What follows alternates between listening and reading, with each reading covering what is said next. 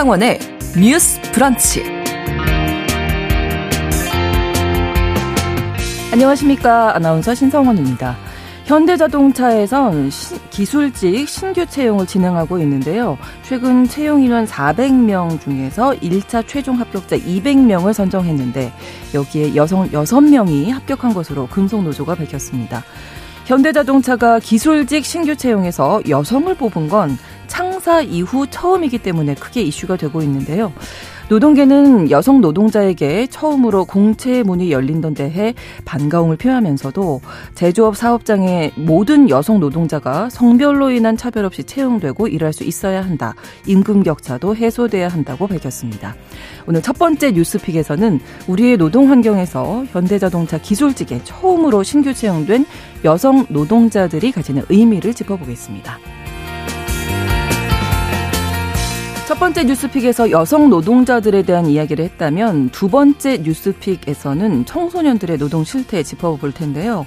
특성화 고등학교를 다니는 학생들 또 대학생들도 현장 실습에 나가게 되죠. 아르바이트를 하기도 하고요.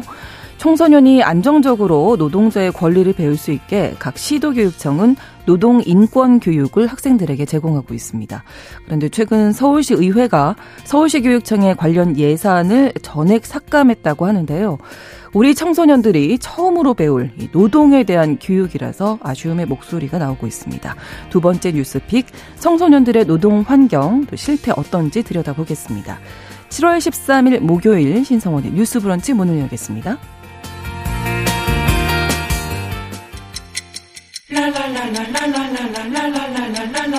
듣고 공감하고 진단합니다. 우리 사회를 바라보는 새로운 시선. 신성원의 뉴스 브런치 뉴스픽. 뉴스 브런치 청취자 여러분과 함께 소통하며 만들어갑니다. 실시간으로 유튜브 연결해서 보실 수 있고요. 여러분의 의견도 받습니다. 짧은 문자 오십 원, 긴 문자 백 원이 드는 샵 구칠삼공, 우물정 구칠삼공 번으로 연결하시면 되고요. 또 라디오와 콩 앱으로도 많이 참여해 주시기 바랍니다.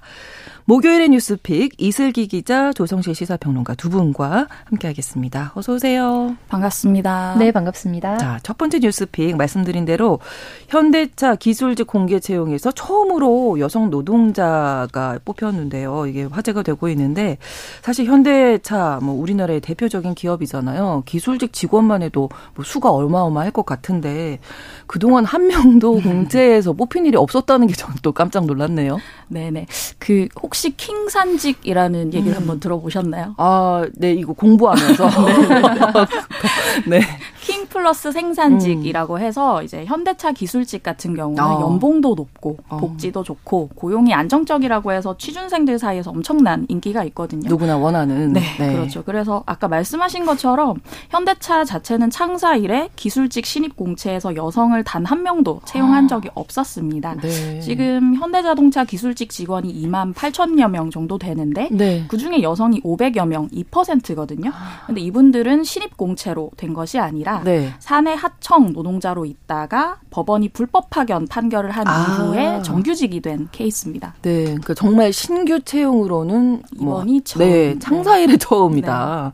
네. 왜 이렇게 이슈가 되는 건가요?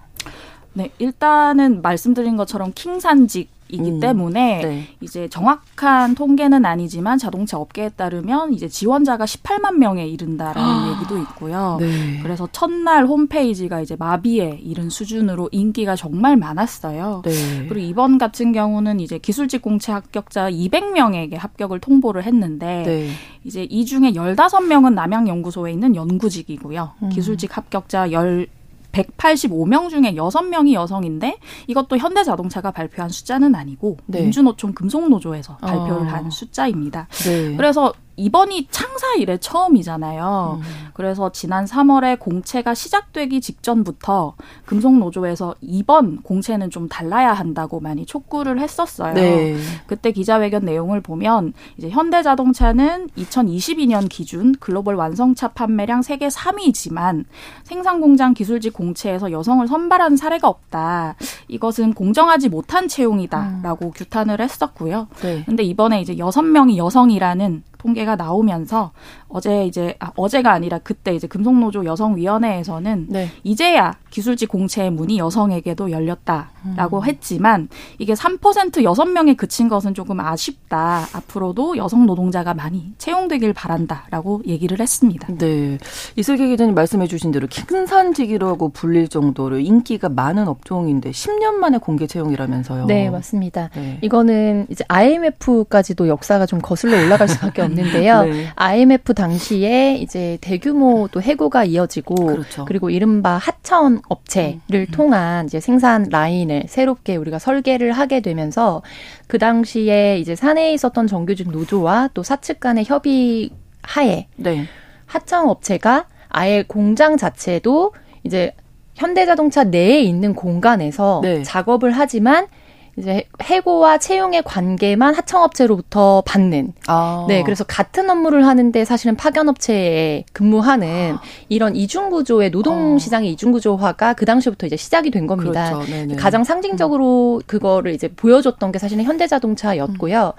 그런데 이천 년대 이제 초반 그리고 이천십 년, 십이 년에 최종적인 판결이 났는데 당시에 파견업체, 하청업체에 근로하셨던 노동자 한 분이 네. 이게 사실은 정규직에 해당하는데 이게 관련된 법을 이제 위반하고 있다라고 음. 하면서 소송을 시작했고 네. 이것이 그 유명한 현대차 불법 파견 판결입니다.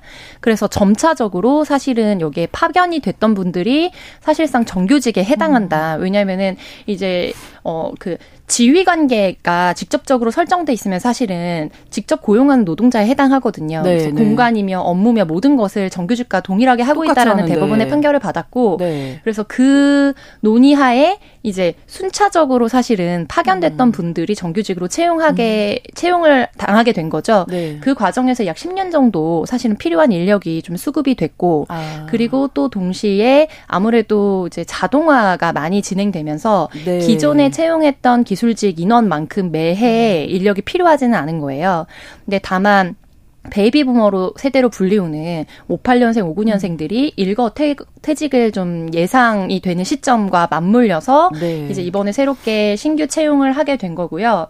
다만 이 뭐 킹산직이라고 말씀해 주셨는데 전반적으로 연봉 자체도 워낙 높고 그래서 네. 평균 연봉이 뭐 팔천만 원에서 일억 가량으로 이제 음. 예상을 하거든요. 그리고 어. 네. 어, 그런 해고가 없이 네, 네, 네. 안정적으로, 안정적으로 네. 노년까지 일할 수 있다라는 음, 점 음. 그리고 정, 어, 그 나이가 총, 총 근속 연수가 찬 이후에도 네. 이제 비정규직 형태로 추가로 고용될 수 있다는 음. 점 그리고 그 외에 사내 복지가 굉장히 중요한데요. 뭐 현대자동차를 이십오 퍼센트, 삼십 퍼센트 가량 이렇게 싸게 할인한 형태로 구매할 음. 수 있다라는 점 이런 음, 부분들이 음. 굉장히 많은 차이를 보여주면서 실질적으로 같은 업무를 수행했던 파견업체에 근무했던 분들과 네, 네. 실급여 수준을 음. 이제 비교했을 때 수천만 원 가량 연봉이 차이가 난다. 네. 그래서 이런 부분들에서 이번에 누가 최종적인 합격자가 되느냐 그리고 여성이 합격자가 되느냐 안 되느냐 이런 것들이 음. 굉장히 크게 뉴스가 됐습니다. 그러니까 지금 그 파견 그 판결로 불법 파견 판결로 정규직이 되는 인원이 이제 여성분들이 있으셨던 거잖아요. 네네. 이분들 사연을 좀 예. 네, 지금 말씀해 주시면 지금 현실을 좀 알 수 있을 것 같아요. 어떤 상황인지 네네. 아실 수 있을 텐데요.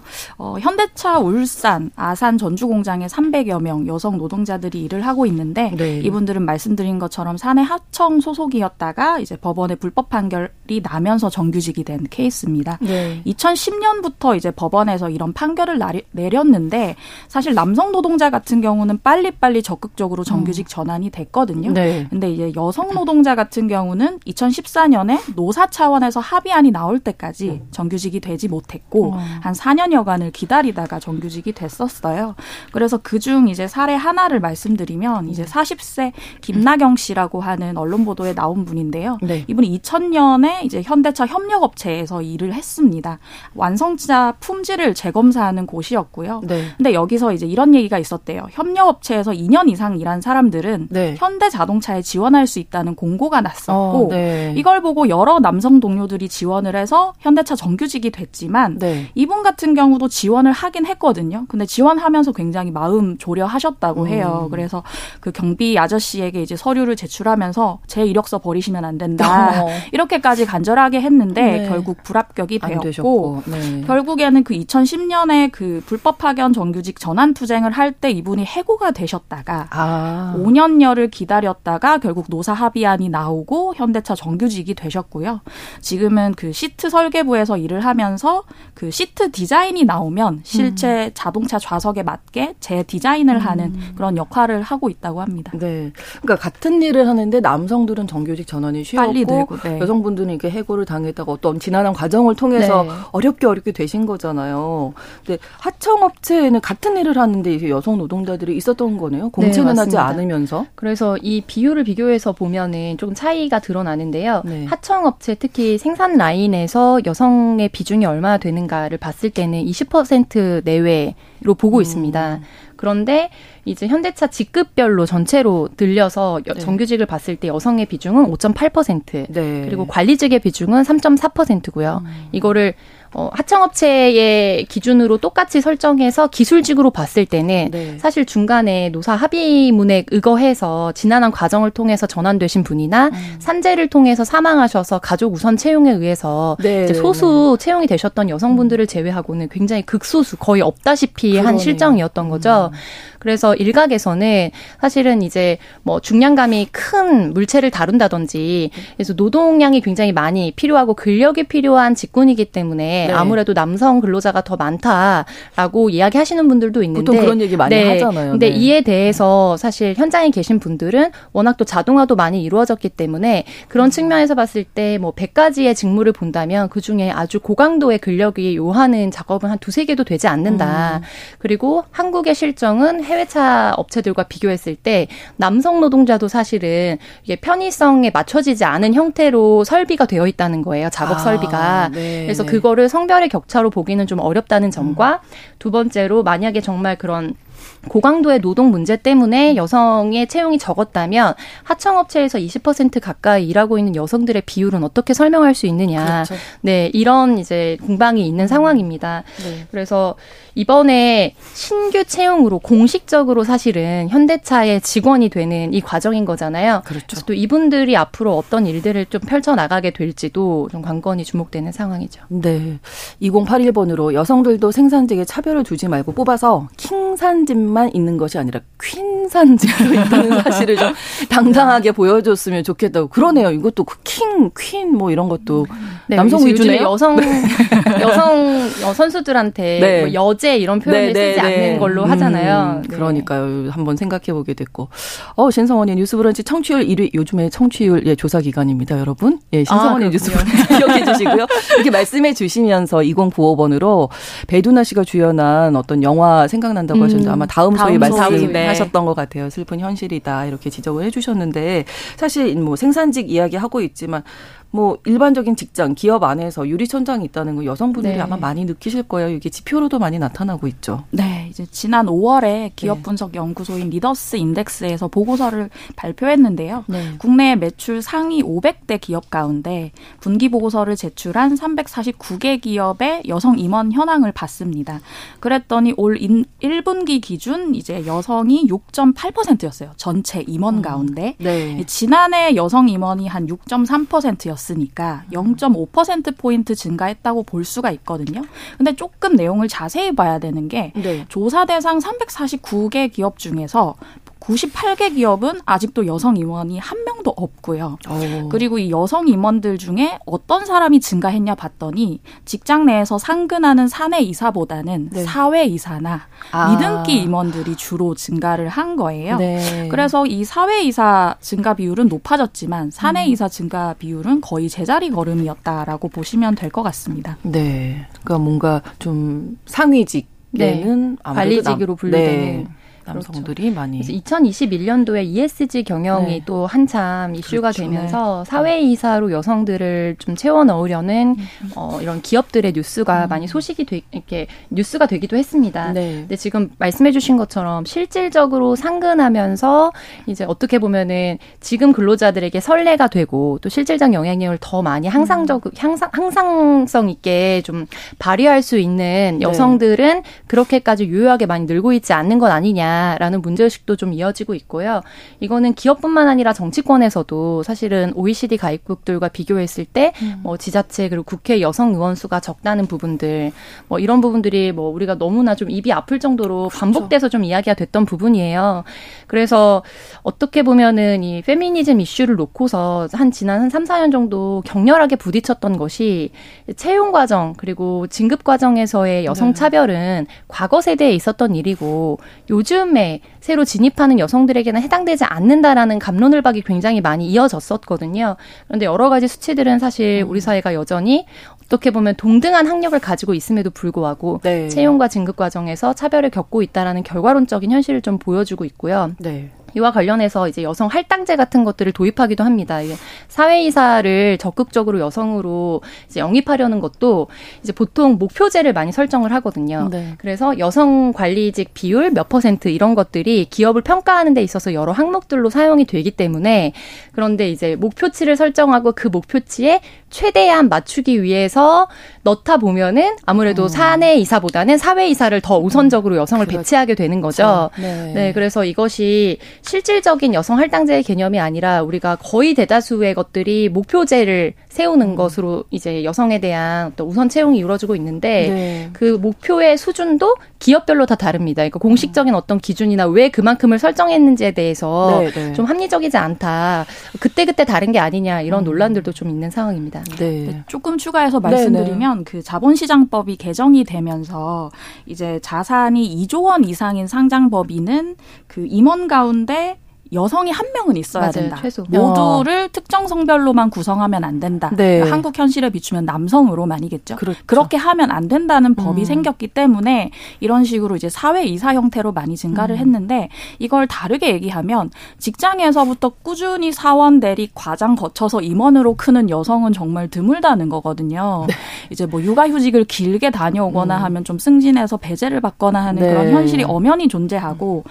그러다 보니까 기업 입장에서는 뭐 외부에 있는 교수님이라든지 네, 이런 네. 분들을 음. 이제 좀 쉬운 형태로 사회이사로 데려오지만 음. 이런 분들은 아무래도 이제 회사의 현실을 잘 모르시다 보니까 그렇죠. 회사를 꼼꼼하게 챙기기 어려운 부분이 있고요. 네. 그래서 이 문제를 계속 말씀드릴 때마다 그 여성이 정말 사원부터 시작해서 대리, 음. 과장 해서 임원까지 가는 모습을 좀 보고 싶다. 네, 그렇게 해야 네. 어느 정도 책임 경영도 가능한 부분이 있을 거잖아요. 그렇죠. 그런 생각이 좀 듭니다. 그렇습니다. 아무튼 현대자동차 기술직에서 여성 노동자가 이제 처음으로 네. 공채에 합격을 해서 저희가 뉴스로 이제 반가운 네. 소식이라서 어, 이렇게 화제가 될 정도로 이제 뭐 말씀을 드리고 있는데 좀 늦은 감이 없지 않다. 뭐 저희로서는 그런 생각을 하게 되고요. 앞으로 좀 어떻게 우리가 양성평등 정말 중요하다는 말씀 많이 드리고 있는데 어떻게 좀 발전해 나갈 수 있을지 두 분 말씀을 좀 더 듣고 싶습니다. 네. 이번 이 킹산직 에 네. 관한 뭐 열풍이랄까요? 십팔만 네. 명이 지원했을 정도니까 이걸 그러니까요. 보면서 느껴지는 게 이제 성별 임금 격차가 오이시디 꼴찌라는 얘기를 많이 하는데 네. 이것에 관한 주요한 원인 두 가지가 있습니다. 하나는 음. 같은 직무에서 여자와 남자가 일을 하더라도 네. 여성이 돈을 적게 받는 현실이 엄연히 존재하고 있고요. 그렇죠. 거기다 더해서 이런 현대차 킹산직 같은 음. 고임금 업종 자체에 여성들이 진입을 잘 못한다는 걸 볼 수 있거든요. 음. 여기서 이제 좀 통 통계를 볼 수 있는 게 지난 유월에 이제 한국여성정책연구원에서 나온 연구 보고서를 보면 네. 이제 열일곱 개 시도의 성별 임금 격차를 비교를 해봤어요. 음. 그랬더니 성별 임금 격차가 가장 큰 곳이 전남과 울산인데요. 네. 그 이유는 전남 같은 경우는 농업이 주 산업이고 네, 네. 울산 같은 경우는 제조업이 주 산업이라서 그러네요. 이 업종 두 개가 성별 임금 격차가 크다 보니까 이 지역 전반의 성별 임금 격차가 큰 거예요. 음. 근데 제조업 같은 경우 특히 많은 분들이 여성이 뭐 직접 납땜을 하고 그런 험한 일을 한다고라는 생각을 가지고 계시는데 사실은 아까 이제 평론가께서도 잠깐 음. 얘기를 하셨지만 네. 작업장 자체가 남성 표준화에 맞춰져 있어서 아무래도 네, 근력을 그렇죠. 쓰거나 하는 일이 남성들이 하기 용이한 어떤 음. 환경들이 돼 있기 때문이다 네. 라는 얘기를 하는데 이런 작업장 환경 자체도 여성 친화적으로 좀 바뀌어야 되지 않나라는 음. 생각이 듭니다. 네, 뭐 화장실도 처음에 네, 많이 늘려야 되는 거고요. 네. 그런 얘기도 들었어요. 최초의 여성이 채용되면 가장 먼저 화장실을 만든다라는 와. 이야기가 있거든요. 그러니까 아예 그냥 그거는 생각을 안 하는 네, 거죠. 맞습니다. 여성 화장실은. 네. 근데 이제 그 흑인 여성들이 나사에서 활약했던 이야기 실화를 바탕으로 만들어낸 히든 피겨스라는 영화가 있습니다. 근데 네, 거기서도 네. 중요한 에피소드가 특히 흑인 여성이 사용할 수 있는 화장실이 없어서 음. 화장실을 네. 오고 가는 것이 굉장히 고군분투하는 과정으로 그려지거든요. 네. 그리고 뭐 김진애 전 의원 같은 경우에도 음. 이제 유명한 예능 프로그램에 나와서 당시 학교에 입학했을 때 학교에 여자 화장실이 없었다 이런 서울대, 이야기들을 네. 했고요. 그리고 이번에 이제 특집 기사로 사실 이번 최종 여섯 명의 합격 자가 나오기 전에 삼월경에 경향신문에서 관련된 릴레이 보도를 했었어요. 그래서 지금 설명해 주신 인터뷰 자료들도 이제 그 기사에서 또 많이 발췌가 됐는데 거기에서도 또 얘기하고 있는 음. 것이 화장실 문제입니다. 왜냐면은 업무 생산성이 일정 부분 타격을 받을 수밖에 없는 거예요. 그래서 아예 여성의 탈의실이나 화장실이 음. 없어서 실제로 요구를 하면 예산이 없기 때문에 뒷순위로 밀린다든지 네. 그래서 한 칸만 빌려달라라고 이야기를 남자 한다든지 화장실에서? 네네. 아니면은 그게 여의치 않을 때는 다른 공간으로 오고 가는 시간 때문에 이제 작업의 시간에 영향을 네. 받아서 사실 그게 또 차별로 이어진다든지 그렇죠. 그럼 아, 네, 이런 악순환이 있는 겁니다. 네. 그래서 자동차 공장 같은 경우에 이번에 이제 이 신규 채용 뉴스가 나오면서 여러 인터뷰들이 좀 음. 실렸는데 한 자동차 학과 교수님이 이런 말씀하셨더라고요. 그러니까 이번 한 번에 여섯 명이 이제 통과가 됐다라는 것만에 기뻐할 것이 아니라 네. 앞으로 어떻게 확대할 것인지에 대해서 그렇죠. 논의를 해야 된다. 음. 그래서 해외 공장에서는 여성 비율이 한 삼십 퍼센트 정도까지 이르고 우리가 자동화 시스템이 너무 많이 갖춰져 있어서 사실 여성이 신체적인 제약으로 인해서 하지 못할 업무는 더 이상 없다로 봐야 된다라는 음. 것이 이제 전문가들의 또 입장이기도 해요. 네. 그래서 이런 부분들을 종합적으로 봤을 때 사실 이 지금 외부에서 채용하는 사회이사가 아니라 내부에서부터 순차적으로 밟아가는 네, 임원들이 어. 있어야 다음 후배들이 보면서 내가 저기를 나도 갈 수 있는 가능성이 있다라는 기대를 하는 겁니다. 꿈을 꿀 수 있겠죠. 네. 네. 그래요. 그래서 네. 이거 정치권도 마찬가지거든요. 네, 네. 그래서 늘 새로 외부 영입을 하게 되는 형태가 되면 음. 여기서 아무리 열심히 일해봐야 진급에서 차별받고 음. 결국에 나는 언제 해고될지 모르는데 결국에 외부에서 어떤 특히 그냥 학력이라는 스펙만을 가지고 음. 있으면 언제든지 반짝 스타가 될 수 있다라는 그런 여지를 주는 점이 굉장히 또 의욕을 상실시키는 부분인 거죠. 그렇죠. 그래서 이제 진급 과정이나 채용 과정에서 음. 이제 몇 명의 여성 스타를 만들어내는 것이 아니라 이거를 대중적으로 더 많은 사람이 평균적으로 어떻게 허들을 낮춰서 경험하게 음. 할 것인가 이런 시스템적인 보완도 좀 필요한 상황으로 보입니다. 그렇습니다. 첫 번째 뉴스 피해 여기서 마무리를 하고요. 뉴스 속보가 좀 들어와서 전해드리면 지금 비가 좀 많이 오고 있는 지역이 있어서요. 어, 열한 시 이십 분에 오산시 지역에 호우경보가 발효됐습니다. 오산시 지역 사시는 분들 어, 좀 참고를 하셔야 될 텐데요. 차량은 속도를 좀 줄여서 운행하시고 물에 잠긴 도로나 지하차도, 교량 등으로 통행하지 않도록 어, 주변에 있는 분들께도 많이 알려주시고 또 저희 라디오 들으시면서 좀 참고를 하시면 좋겠습니다. 오산시 지역에 열한 시 이십 분에 호우경보가 발효됐다는 점 알려드립니다. 아, 그리고 다음 두 번째 뉴스픽도 역시 이제 노동 관련된 얘기인데요. 서울시 의회가 서울시 교육청의 올해 노동 인권 교육 예산을 본 예산에 이어서 이 차 추경에서 전액 삭감했습니다. 어, 시간이 많지나, 많이 남지는 않았는데 일단 노동 인권 교육 어떤 건지 이슬기 기자님 정리해 주실까요? 네, 뭐 청소년이나 대학생들이 아르바이트도 많이 하지만 이제 네. 학교 차원의 현장 실습도 많이 그렇죠. 나가잖아요. 네. 그러면서 노동 인권 교육의 좀 중요성이 대두가 됐는데요. 일단 노동 인권 교육 같은 경우 경우는 이천구 년에 직업 고등학교를 음. 대상으로 시작이 돼서 네. 이천십오 년에는 이제 초중고 전체 교육 과정에 조금씩 반영이 되기 시작을 했습니다. 음. 그래서 뭐 교과서에 뭐 노동 인권에 관한 개념이 나온다든지 네. 노동자의 권리나 근로계약서 작성에 관한 부분들이 나왔다가 이제 최근에 작년에 교육부 같은 경우 이제 청소년 노동 교육 얘기를 하면서 교육 과정에서 배제를 해서 음. 이거 가지고 논란이 일기도 했고요. 네. 이것과는 별개로 이제 각 시도교육청에서 별도의 조례를 만들어서 만들어서 노동인권 교육을 하고 있어요. 네. 서울시 교육청 같은 경우는 전문 강사가 중고등학교에 가고요. 네. 거기서 노동인권 침해 사례를 토론하거나 노동의 의미와 가치를 나누는 그런 일들을 하고 있습니다. 네. 그러니까 뭐, 뭐 임금체불이라는 공휴일 적용되는 거, 뭐 휴가 쓰는 거 이런 네, 전반적인 계약서를 어떻게 작성해야 가장 중요한 게 계약서죠. 네. 합법적으로 예. 보장받고 있는 권리가 무엇인가 이런 것들을 음, 네. 요 내용 이제 잠시 후에 이 부에서 바로 이어가고요. 열한 시 삼십 분부터 일부 지역에서 해당 지역 방송 보내드리고 다시 만나겠습니다.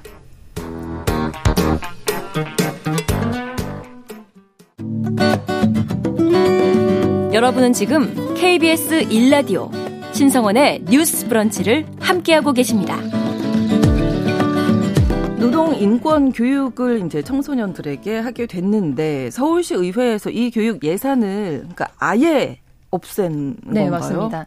그래서 지난해 본예산 네. 심사에서 삼억 이천육백만 원이 전액 삭감이 됐는데요. 네. 이제 보통 본예산 이외에 추경 예산을 또 네, 이제 승인을 네. 하는데 이번에 다시 일억 칠천 칠백, 칠천만 원 정도가 예상되어 있었는데 네. 시의회가 승인하지 않으면서 이것마저도 삭감이 된 형태고요. 그러니까 이게 표면적으로는 이제 진보 교육감인 조희연 교육감과 그다음에 네. 현재 어떻게 보면 여당이 조금 다수석을 차지하고 있는 서울 시의회 간의 갈등으로 비치고 있습니다. 음. 근데 이번에 갑자기 이런 일이 발생한 건 아니고요. 이제 교과서에서 노동이란 단어를 뺄 것인가 말 것인가라는 논란도 있었고 그리고 전년도 예산 과정에서 서, 서울시에 있는 노동 관련 센터들이 있거든요. 네. 전태인 열사관이라든지 네. 기념관 이런 관련 예산들도 이미 선 삭감이 되거나 전면 취소가 된 바 있었기 때문에 음. 그런 연장선상에서 일어나고 있는 일이라고 보시면 될 것 같습니다. 네. 그러니까 앞서서 저희가 현대차 기술직에 여성 노동자 처음으로 뽑혔다 이 얘기하면서도 다음소희 네, 이야기 맞아요. 나왔는데 자연스럽게 뭐, 네, 생각하셨죠. 자꾸 이제 떠오르게 됩니다. 그 현장 실습의 현실을 볼 수 있었는데요. 이 영화에서 학생, 청년들의 노동 인권 실태가 어떤지 좀 말씀해 주실까요? 네, 다음 소위 얘기가 나와서 잠깐 설명을 네. 해드리면 올 이월에 개봉을 해서 굉장히 많은 이 관심을 모았던 네. 영화잖아요. 실화를 바탕으로 했고요. 음. 이천십칠 년 일월에 이제 전북 전주에서 대기업 통신회사의 콜센터로 현장 실습을 나갔던 고등학생이 네. 이제 삼 개월 만에 스스로 목숨을 끊었던 사건입니다. 정확히는 이제 대기업 통신회사의 하청업체 콜센터를 음. 했었는데 이 학생이 했던 업무가 뭐냐면 해지 방어 부서 에서 아, 일을 했는데 네. 예를 들면 인터넷이나 아이피티비를 해지하고 싶어서 고객이 전화를 걸잖아요. 네. 근데 이 고객에게 역으로 상품을 판매하는 굉장히 어떻게 보면 말만 들어도 너무너무 힘든 업무잖아요. 그렇죠. 네. 그 일을 하다가 이제 극단적 선택을 한 사건이 있었고요. 그 외에도 이제 다양한 이 현장 실습이나 이제 노동 인권이 침해된 사례들을 보면 이제 이천십칠 년에 제주도에 있는 음료 공장에서 근무를 하던 이제 현장 실습생 이민호 군이 있었어요. 근데 네. 이민호 군이 기계를 정비하다가 컨테이너에 깔려서 사망을 음. 했고요. 사실은 기계가 이렇게 오작동할 때는 보고를 해야 하는 상황이지만 네. 이러한 매뉴얼이 전혀 지켜지지 않았고 음. 이 군이 받은 급여가 이제 최저시급에 불과 해서 많은 공분을 낳은 사례들이 있었습니다. 음. 이뿐만 아니라 이제 그 홍정훈 군 같은 음. 경우는 이제 잠수 관련 뭐 자격증이나 음. 경험이 하나도 없음에도 불구하고 네. 요트 업체에 이제 현장 실습을 갔다가 잠수하라는 지시를 받았고 잠수를 했다가 이제 사망한 사건도 있어서 네. 많은 분들이 이제 관심을 나타냈던 적이 있었죠. 그러니까 교육이 필요한 거죠. 네, 맞습니다. 네. 그래서 보통은 현장 실습생들의 사고를 두 분류로 볼 수 있을 것 음. 같은데요. 이제 업무 내에서 직장 내 괴롭힘이나 너무 과도한 업무, 스트레스 등을 견디지 못해서 노동 그야말로 자살에 이르게 되는 경우가 네. 있고 그다음에 노동 관련된 규칙들이 지켜지지 않아서 이제 산재로 사망하거나 큰 부상을 입는 경우들이 있습니다. 예를 들어서 이인 일조 뭐 원칙을 네. 지키지 않는다든지 뭐 등등의 일입니다. 그래서 보통 아무래도 우리의 관념 속에서 이제 노동교육, 노동인권교육이라고 하면 현장 실습생들을 위해서 가장 우선적으로 필요한 거라고 생각을 하시는데 저는 그거는 맞는 말이지만 좀 대전제를 넓혔으면 좋겠어요. 결국에 이제 이런 현장 실습생으로 고등학교 졸업 직후에 바로 일터로 나가지 않는, 예를 들면 대졸자, 대학원 네, 네. 대학원을 졸업하게 되는 고학력자들도 음.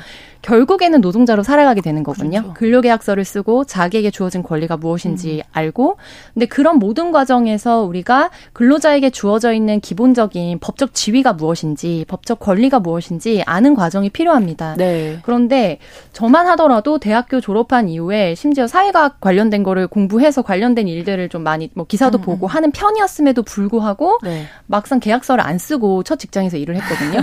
네, 그래서 이제 포괄임금제로 그냥 네. 통을 네, 치는 거죠. 그야말로 네. 쉽게 말하면.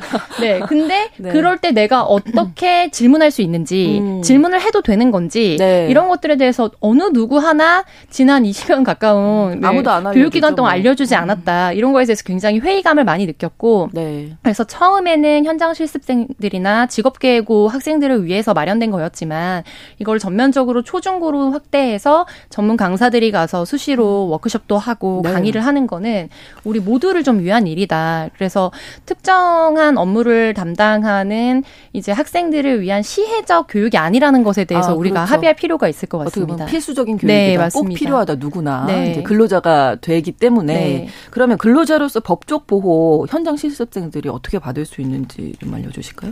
네, 지금 사실은 이제 근로기준법상의 몇몇 조항만 현장 실습생들한테 적용이 되고 아. 보편적으로는 적용이 안 됐어요. 비슷한 사례로 저희가 지난번에 오 인 미만, 네, 미만 네, 사업장 네, 얘기했는데 네. 그거랑 조금 비슷하다고 음. 보시면 되는데 그래도 조금 다행한 것은 그 다음 소희가 관심을 모으면서 네. 이제 개정된 직업교육훈련촉진법이 지난 삼월에 본회의를 통과했거든요. 네. 그래서 오는 시월 십구일부터는 조금 상황이 달라집니다. 그래서 예를 들면 이제 현장 실습생에게도 근로기준법상의 강제근로 금지 조항이 이제 적용이 되고 네. 폭행 금지, 직장 내 괴롭힘 금지, 직장 내 괴롭힘이 발생했을 때 조치를 취할 수 있는 이런 근로기준법 일부 개정안이 시행이 되고요. 네. 이러한 바탕에는 이제 다음 소위가 불러일으킨 어떤 음. 작은 소용돌이가 이런 큰 영향을 미쳤다고 보시면 될 것 같아요. 네, 역시 현장 실습생도 마찬가지로 이제 비슷한 일을 하는 건데 네. 노동자가 아니어서 네. 이제 근로자 근로기준법에 적용을 받지 못했던 네. 것이 네. 이제 네. 좀 바뀐 방금 거죠. 브리핑을 들으시면서. 네.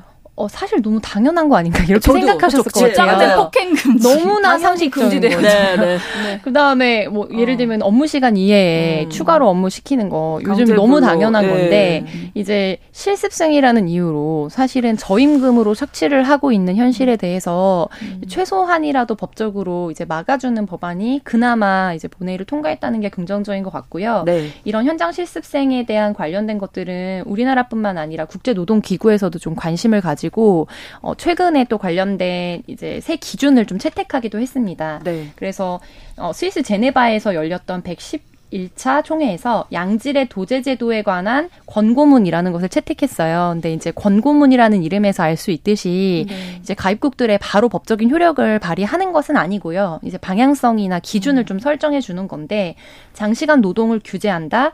휴일 근로 시에 적절한 보상을 지급한다. 이번에 우리 다음 소위법에 포함된 부분들과 좀 겹치죠. 네. 그리고 분쟁 해결을 위해서 별도의 창구를 마련해 준다. 사회보장 제도를 적극적으로 적용해 준다. 그리고 현장 실습생들에 대해서 유급 출산 휴가와 육아 휴직을 보장한다 등의 내용이 권고문으로 좀 달, 담겨 있습니다. 네. 그래서 이번에 직업교육 훈련 촉진법이 이제 개정이 됐지만 네. 또 미진한 부분들이 아무래도 또 계속해서 나올 수밖에 없는 현실이거든요. 그렇죠. 그래서 이런 부분들을 좀 국제적인 기준에 맞게 우리가 빠르게 빠르게 대응하는 것도 중요, 중요하다. 네, 그런 연장선상에서 이번 네. 예산 삭감 이슈도 음. 좀 볼 수 있을 것 같습니다. 그러면 이게 이제 서울시 의회에서 이렇게 예산을 삭감했다 이렇게 네. 처음에 말씀드렸잖아요. 네. 그러면 이거를 중앙정부에서 주도적으로 할 수는 없는 건가요? 근데 일단 중앙정보의 기조가 이제 작년에 있었던 교육부가 발표한 교육과정에서 노동 단어가 이제 빠졌잖아요. 네. 그래서 이제 노동교육에 대한 조금 그 관심도가 중앙정부 차원에서도 조금 줄었다고 볼 수 있는데 사실은 말씀하신 것처럼 저는 이게 더욱 강화돼야 되는 거라고 생각을 네, 하거든요. 네. 왜냐하면 엄마들이 그런 말씀을 많이 하세요. 정작 삶에서 필요한 성평등 교육이라든지 네. 거시 경제 말고 재테크 같은 교육이라든지 뭐 청약을 어째, 언제 넣고 이런 부분 혹은 이런 근로인권 교육에 대해서 학교에서 음. 가르쳐주지 않는다. 네, 네. 근데 이걸 배우지 않고 학교를 졸업하고 사업장으로 가면 아까 말씀하신 것처럼 네. 내가 어떤 피해를 입어도 말을 제대로 하지 못하고 음. 권리구제를 받지 못하는 상황이 계속 반복이 되잖아요. 이 노동인권 교육에 대해서도 약간 정치적인 프레임이 어느 정도는 씌어지는 것으로 보이는데 그게 중요한 게 아니라 정말 청소년들한테 이것이 필요합니다. 이 부분을 네, 알고 네, 가는 네. 것이. 그래야 지금 당장 노동을 하더라도 음. 또 커서 성인이 되어 직장에서 일을 하더라도 접목을 할 수 있는 것이니까요. 좀 더 네. 전향적으로 좀 논의를 해봤으면 좋겠습니다. 이제 우리가 네. 선거를 할 때 각 교육감을 따로 뽑잖아요. 그렇죠. 그리고 예산도 사실은 명목상 어느 기관에서 사용할 수 있는지 어느 명목으로 사용하는지가 다 기본적인 칸막이가 좀 설정돼 있기 때문에 이전에 우리가 누리과정 관련된 지원금을 뭐 어, 어, 교육청 돈으로 할 것인지 어디 돈으로 할 것인지를 가지고 굉장히 크게 좀 싸움들이 있었던 것처럼 사실 이번에 교육청에서 쓸 수 있는 예산 명목으로 사실은 노동인권 교육이 진행이 되는 건데 그 부분에서 시의회에서 승인을 해주지 않아서 진행되지 않으면 이제 교육부 차원에서 그렇게 각 뭐 어, 각 학교별로 이제 노동 관련된 전문 강사를 배치한다든지 이런 네. 명목의 별도의 비용을 좀 쓰기는 어, 생각보다 쉽지 않은 일이고 그리고 말씀하신 것처럼 이제 정권의 기조나 이런 방향성의 영향으로부터도 좀 자유로울 수는 없는 것 같습니다. 네. 오늘 목요일의 뉴스픽 우리의 노동 현실을 좀 돌아보는 시간이었던 것 같습니다. 이슬기 기자, 조성실 시사평론가 두 분과 함께했습니다. 고맙습니다. 감사합니다. 수고하셨습니다. 신성원의 뉴스 브런치는 여러분과 함께합니다. 짧은 문자 오십 원, 긴 문자 백 원이들은 샵 구칠삼공, 무료인 콩앱과 일라디오 유튜브를 통해 참여해주세요.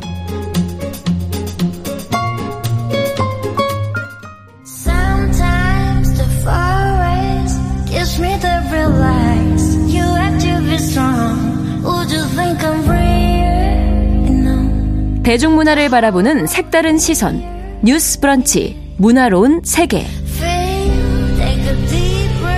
새로운 시선으로 대중문화와 사회현상을 분석해보는 시간 문화로운 세계입니다. 오늘부터는 매주 목요일에 이 시간 함께해 주실 분이시죠. 문화평론가 손희정 씨와 함께합니다. 어서 오세요. 네, 안녕하세요. 네, 저희가 이 주 전에 잠깐 뵀었는데 이제 오늘부터는 네. 쭉 목요일마다 그렇습니다. 있는 걸로. 근데 사실은 저는 이제 처음 뵙는데 음. 예전에 뉴스 브런치에 오랫동안 출연을 하셨었다고. 네. 시작할 때부터 아, 네, 한 삼 년 했었던 것 아. 같고요. 근데 네. 원래 뉴스 브런치 굉장히 특별한 프로그램이잖아요. 네. 청취자들께서도 굉장히 특별한 분들이시고요. 네. 다시 만나 뵙게서 너무 반갑습니다. 아, 네, 저도 반갑습니다. 잘 부탁드립니다. 네. 자, 그래서 오늘 첫 시간 어떤 작품을 골라 오셨을지 기대됩니다. 네, 어, 오랜만에 오면서 가지고 온 작품은 왓챠 오리지널 드라마인 오늘은 좀 매울지도 몰라입니다. 음, 네. 매운맛 콘텐츠 사이에서 빛나는 맵지 않은 콘텐츠고요. 어, 맵지 않은데 매울지도 몰라라고 네. 있군요. 제목이 굉장히 재미있습니다. 예. 네, 제가 이제 문화로운 세계에서도 소개했었던 것으로 아는데 네. 웨이브 오리지널 드라마인 박하경 여행기 아, 있잖아요. 네. 네, 개인적으로 이 두 작품이 올해 상반기에 본 최고의 드라마들이어가지고요. 또 좋은 건 청취자들과 나눠야 맛이다. 아유, 가지고 왔습니다. 네, 근데 이게 최근에 발표된 작품은 아니네요. 좀. 네, 네. 이게 이천이십이 년 십이월에 나온 아, 작품인데요. 네. 근데 이게 요즘 정말 콘텐츠 범람의 아, 시대잖아요. 그래서 공개되면 이렇게 반 짝 주목을 받았다가 뭐 네. 한두 달만 지나도 너무 옛날 작품처럼 여겨지고 그러니까요. 그래서 이런 시대에 문화 뉴스를 준비한다는 건 어떤 걸까 이런 음. 고민을 좀 하다가 어, 뉴스니까 네. 그야말로 새로운 걸 놓치지 않는 것도 중요하지만 흘러간 것도 잘 캐치하는 것. 아, 네. 이게 평론가의 큐레이션 아닌가. 그렇습니다. 네, 이러면서 네. 좀 가지고 왔는데요. 네. 이게 오늘은 좀 매울지도 몰라가 제가 보기에는 이상할 정도로 주목을 못 받았어요. 어, 특히나 이천이십 이십이 년을 정리하는 여러 시상식들에서도 좀 홀대를 받은 거 아닌가라는 오. 생각을 했는데 네. 한석규, 김서영 배우가 진짜 엄청나거든요. 와. 이 작품에서. 예. 근데 후보에도 뭐 이름만 봐도 뭐. 그러니까요. 네. 근데 후보에도 오르지 않았다라는 아. 게 좀 납득하기가 어려웠고 네. 그래서 결국 시상식이란 것도 화제성이 중요하다 그렇죠. 보니까 네. 꼭 작품이 작품성으로만 평가받진 않는다. 그럼 우리가 발견해야 된다. 그렇죠. 네. 네. 앞으로 손희정 문화평론가께서 어떤 작품을 가지고 오실지가 조금 예상되는 대목이기도 하는데요. 자, 네. 그럼 본격적으로 오늘은 좀 매울지도 몰라 만나보겠습니다. 어떤 이야기인가요? 이게 강창래 작가의 오늘은 좀 매울지도 몰라라는 동명의 에세이를 원작으로 하고 있는데요. 네. 이 에세이 부제가 떠나는 아내의 밥상을 차리는 남편의 부엌일기입니다. 그래서 드라마도 기본적으로 남편이 요리하는 이야기라고 할 수 있습니다. 네. 근데 이제 요즘에 흔하게 볼 수 있는 쿡방이나 먹방처럼 음. 되게 딱 보면 도파민이 팡 터지면서 막 자극적으로 음식을 다룬다기보다는 네. 음식을 둘러싼 삶과 관계의 문제를 좀 들여다보고 있는 작품이고요. 네. 이게 한석규 배우가 연기한 창욱과 김서영 배우가 연기한 다정이 부부 사이예요. 음. 그래서 이제 한때는 굉장히 깊이 사랑하고 또 서로를 이해하는 동료이기도 했었는데 네. 뭐 세월이 흐르면서 서로 소원해지고 지금은 이혼을 준비하고 있는 아. 상태입니다. 아. 근데 두 사람 사이에 예상, 그러니까 예상치 못한 어떤 상황이 벌어지게 되는데 네. 다정이 대장암 말기를 진단받게 되는 거죠. 아. 그래서 먹거리 같은 것들에 굉장히 세심한 돌봄을 음. 받아야 하는 상태가 됐는데 중요하죠. 또 아들이 마침 고삼이어가지고 아들한테는 말을 안 하고 이 문제를 또 해결해야 되는 이런 상황이다 보니까 결국 남편 창욱에게 돌봄을 부탁을 하게 됩니다. 음. 창욱이 이를 선선히 받아들이는데요. 네. 둘이 이제 별거 상태였다가 창욱이 다시 집으로 돌아오게 되는 거죠. 아. 근데 워낙 이제 창욱이라는 사람은 글을 쓰던 작가였기 때문에 네. 아내를 위해 요리하는 이야기와 그 요리 레시피를 개인 블로그에 올리기 시작하고요. 이 블로그의 내용이 매 에피소드마다 이제 내레이션이 돼서 흘러나옵니다. 그래서 블로그에 쓰는 내용으로 얘기가 흐르는 아, 거죠. 네. 근데 그 내레이션이 한석규 배우의 목소리를 아, 타고 흐른다. 그 음성이면 뭐. 그쵸. 네. 얼마나 좋은 드라마인지 네, 상상해 보실 수 있을 것이다. 네. 네. 근데 게다가 이제 이 남편이 요리를 하는 장면이 또 나오잖아요. 네. 계속 계속 요리를 하는데요. 네. 이게 십이 회짜리 드라마고요. 쭉 요리하는데 처음에는 굉장히 요리가 약간 어색해 보이고 음. 그래서 제가 아무래도 그렇죠. 그러니까요. 한석규 배우가 또 요리를 하는 장면이니까 네. 근데 점점 점점 돌봄에 익숙해져 가면서 음. 어, 잘하게 되는 부엌 안의 모습이 굉장히 자연스러워지는 이런 모습이 나오는데요. 네. 그러니까 라면밖에 끓일 줄 몰랐던 남자가 이제 아내를 돌보면서 네. 돌보는 사람이 된다. 이런 이야기인 거죠. 근데 원래 창욱은 돌봄을 해본 적이 없는 사람입니다. 아. 그리고 언제나 이제 다정이 돌보는 사람이었고요. 많은 가정에서 그러실걸요? 가정에서도 네. 그렇고, 아, 뭐. 네. 네. 또 이제 직업이 창욱은 작가고 다정은 편집자, 이제 출판인으로 아. 나와요. 근데 저는 네. 편집자라는 직업 자체가 엄청난 지적 노동과 함께 그렇죠. 굉장히 세심하게 돌보는 감정 노동을 하는 일인 거잖아요. 네, 네. 그러니까 다정이라는 작가를 사람은 돌보셔야 되잖아요. 어떻게 보면 많이 그렇죠. 그렇죠. 네. 그래서 안팎으로 이제 창욱을 돌봐왔었던 사람인 거죠. 네. 근데 이제 어쨌든 창욱도 다정을 돌보면서 요리가 점점 늘고 돌보고 먹이는 사람의 마음을 이제 배워가게 되는데요. 그렇게 이제 시간이 흐르면서 요리에도 능숙해지고 손에는 이제 주부습진이 생기기도 하고요. 오. 근데 드라마에서 창욱이 이런 이야기를 블로그에 쓰는데 뭐라고 하냐면 누군가를 위해서 무언가를 만들고 그것을 음. 즐기는 즐기는 모습을 보는 기쁨. 왜 진작에 내가 이걸 몰랐을까? 어. 근데 이런 종류의 즐거움은 어느 날 갑자기 찾아오는 것이 아니라 시간을 두고 반복과 음. 훈련을 통해서 서서히 깨닫게 된다. 네. 그래서 그렇게 조금씩 변했다. 요리 실력도 나도 이런 아. 얘기를 이제 하거든요. 커다란 진리를 깨달으셨군요. 이게 정말로 되게 중요한 메시지고 사실 네. 돌봄이라고 하는 건 성별이나 나이에 상관없이 할 수 있는 거긴 하지만 그냥 되는 건 아니잖아요. 그럼요. 엄청난 훈련과 숙련이 필요하고 음. 마음씀이 있어야 되는데 네. 그런 과정들 이제 드라마가 보여주고 음. 있죠. 돌보는 것도 훈련이 정말 당연히 필요한 건데 돌봄을 받는 것도요. 네. 요것도 어떻게 보면 안 해본 사람은 이게 어색하거든요. 그렇습니다. 네, 누군가의 돌봄을 받는 아우 내가 답답해서 내가 움직이고 말지 뭐 이럴 수도 있을 테고 네. 어, 독립적인 분들은 이게 또 어려우실 음, 거예요. 그러니까 다정이 딱 그런 사람이거든요. 네. 굉장히 이제 자주적인 독립적인 아. 데다가 대쪽 같은 사람이어서 아, 누구한테 도움의 손길을 내밀 줄 음. 모르는 사람이고, 저도 주변에 이런 사람 되게 많이 봤거든요. 네. 근데 어쩔 수 없이 이제 의존을 해야 되니까 다정도 그걸 배워가는 과정인 거예요. 그러네요. 그래서 누구한테 다른 사람들 얼마나 도와달라고 말할 사람이 없으면 이혼 직전에 있는 남편한테 이제 도와달라고 그러니까요. 하는 건데, 네. 근데 이게 가능했던 건 음. 창우과 다정이 동료였던 시기가 있었기 때문이기도 한 것 같아요. 음. 동료이자 친구였고 부부였으니까 도와달라고 하는데, 이게 시간이 갈수록 다정도 의존하는 법을 배워가요. 네. 그래서 처음엔 창욱이 아 뭐든지 먹고 싶은 거 얘기해라, 그럼 내가 해줄게. 네. 다정이 그냥 아 별거 없어 얘기 안 하거든요. 네. 이제 점점점 시간이 지나면 이것저것 해달라고. 아, 네. 처음에는 못 믿어온 거죠. 그런 어, 거죠. 맛있게 할 줄도 모르면서 자꾸 해준다고 하니까. 음. 그리고 게다가 이제 뭐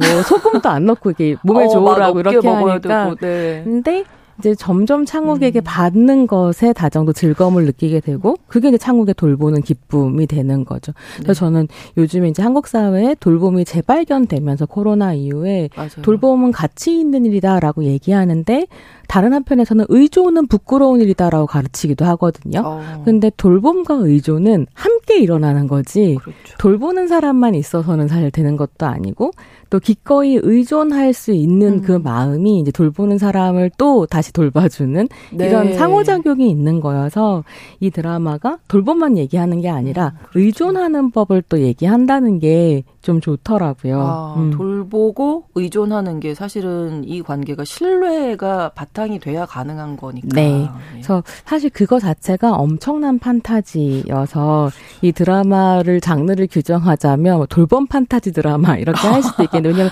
사실 돌봄이 이렇게 아름답지만은 않거든요. 예, 그렇죠. 그리고 남편이 없는 사람 혹은 음. 아내가 없는 사람은 누구한테 돌봐달라고 얘기할 수 있는가 하면 한국 사회에 답이 없거든요. 그렇죠. 그래서 그런 음. 부분이 있지만 그래도 의존의 중요성에 대해서 얘기한다는 네. 건 좋았다, 이런 생각이 네. 들었습니다. 근데 제목이 오늘은 좀 매울지도 몰라잖아요. 네. 이건 어떤 의미인가요? 이게 첫 에피소드에 나오는 이야기가 모티프인 제목인데요. 네. 에피소드 제목이 잡채의 눈물이었어요. 네, 말씀드린 것처럼 다정이 대장암 말기 환자이기 네. 때문에 음식에 특별히 신경을 써야 되고, 뭐 인공 감미료나 설탕 같은 걸 거의 안 넣는 거죠. 그래서 이제 첫날 창욱이 무염 잡채를 만들어요.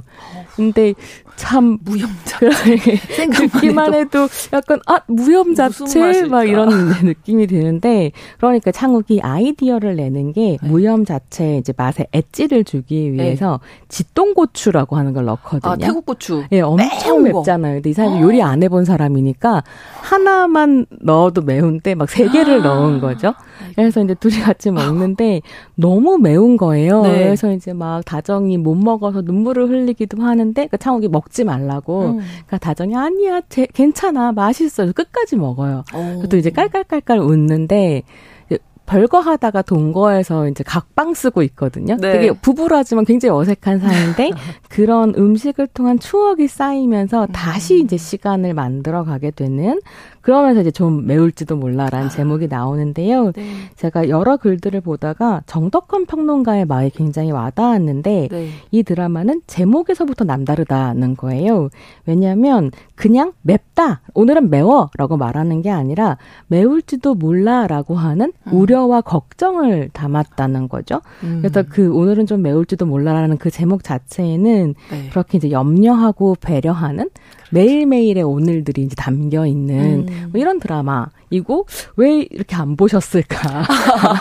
또 한 번 안타까움. 어, 왜 이렇게 안 나왔을까? 예, 좀 했습니다. 플랫폼도 참 중요하다는 생각이 좀 들기도 그러니까, 하고요. 네. 플랫폼 과점에 대한 이야기도 언젠가는 음. 할 수 있으면 좋겠다 싶네요. 네, 네. 그 음. 요리가 또 주인공일 수도 있겠다는 생각 들어요. 거든요. 네, 어떤 그렇습니다. 요리들이 나올까요? 무염 잡채를 시작으로 뭐 돈배국수, 굴비, 음. 탕수육, 뭐 떡국, 과일 주스 뭐 이런 것들이 나와요. 음. 그래서 또 뭐 굴비 같은 경우는 굴하지 않는 마음 이런 것들에서 이런 거에 아, 굴비가 대한, 그런 의미였군요. 아니, 그런 의미라고 하더라고요. 어. 저도 처음 알았어요. 어. 또 이 사람이 창욱이라는 사람 자체가 글을 쓰고 글쓰기를 가르치는 사람이라서 음. 엄청 이제 해박한 사람인 거죠. 네, 네. 이제 막 음식에 이런저런 이야기를 덧붙이면서 블로그에 글을 쓰고 네. 팬들이 늘어가게 되는데요. 네, 그렇게 이제 여러 음식을 만들지만 핵심은 결국은 마음이라는 레시피 인 것 같아요. 그래서 그런 얘기 하거든요. 창욱이 맛있는 음식은 마음으로 만들어진다. 음. 그래서 사랑과 정성이 깃든 음식이라야 배부르다. 네. 근데 이게 그런 거잖아요. 누구나 사실 마음을 담은 음식을 만들 수 있는 게 아니고 그런 걸 그러네. 먹을 수 있는 여유가 없기도 하고요. 그렇죠. 그럼 한국 사회가 어, 추구해야 할 어떤 음식이라고 하는 건 어떤 걸까라고 음. 생각해보면 역시 환타지 드라마로서 네. 아, 우리도 마음을 담은 음식을 할 수 있는 여유가 있는 사회가 됐으면 좋겠다. 그러네요. 음, 네. 싶더라고요. 네. 네. 뭐, 배우 두 분이 연기를 뭐 너무나 잘할 거는 뭐 제가 안 봤지만 음. 알 수 있을 것 같고 이 드라마 역주행 한번 가볼까요? 네. 역주행. 남기고 싶은 역주행, 말씀이 역주행. 있으시면. 네. 결국은 드라마는 이제 끝이 정해져 있는 이야기로 그렇죠. 가죠. 네. 마지막, 아직 창욱이 남겨지게 됐을 때 아. 그런 이야기 하거든요. 어, 이러려고 나한테 그렇게 했나? 이런 장, 그러니까 말을 하는 장면이 음. 나와요. 근데 그거의 핵심은 뭐냐면 아내가 떠났지만 창욱은 이제 네. 홀로 남겨졌음에도 불구하고 자기를 돌볼 수 있는 사람으로 남겨지거든요. 아, 그러네요. 그러니까 옛날에는 라면만 어. 끓여 먹었던 사람이지만 근데 자기, 어, 있어요, 자기를 위해서 음식을 할 수 있는 사람이 되어 있기도 한 거죠. 그게 이제 돌봄과 의존이 음. 같이 일어난다라는 말이기도 한 것 같은데요. 네. 그렇게 자신을 돌볼 수 있는 태도. 에 대해서 좀 생각해 볼 수 있게 됐고 또 한편으로는 이렇게 돌봄을 가볍게 여기는 시대이기 때문에 네. 돌봄 공백이 생기고 이 공백에 이제 시장이 들어오게 되면서 네. 사실 돈 없는 사람은 돌봄을 받을 수 없는 상황이 그렇죠. 되기도 했죠. 음. 근데 그건 한편으로는 돌봄 노동을 하찮게 여겨온 문화 때문인데 네. 이 돌봄 노동 때문에 저출산이 생긴다고 한다면 돌봄 노동의 가치가 얼마나 큰 건지 우리가 깨닫고 있잖아요. 그렇죠. 네. 근데 이걸 또 다시 뭐 외국에서 저렴한 돌봄 노동을 수입하는 방식으로 해결하겠다라고 음. 말하는 태도 안에 있는 그 모순이라고 음. 하는 걸 우리가 좀 볼 수 있었으면 좋겠다. 네. 힐링 네. 드라마이지만 여러 가지 고민을 그러네요. 주는 드라마이기도 하다. 네. 좋습니다. 오늘 문화로운 세계의 문화평론가 손희정 씨와 함께하면서 왓챠 오리지널 드라마 오늘은 좀 매울지도 몰라 소개해드렸습니다. 다음 주에도 또 기대하겠습니다. 고맙습니다. 네. 감사합니다. 이 드라마에 나왔던 정미라의 우리들의 이별 들려드리면서 뉴스 브런치 마치겠습니다. 저는 내일 오전에 다시 오겠습니다. 고맙습니다.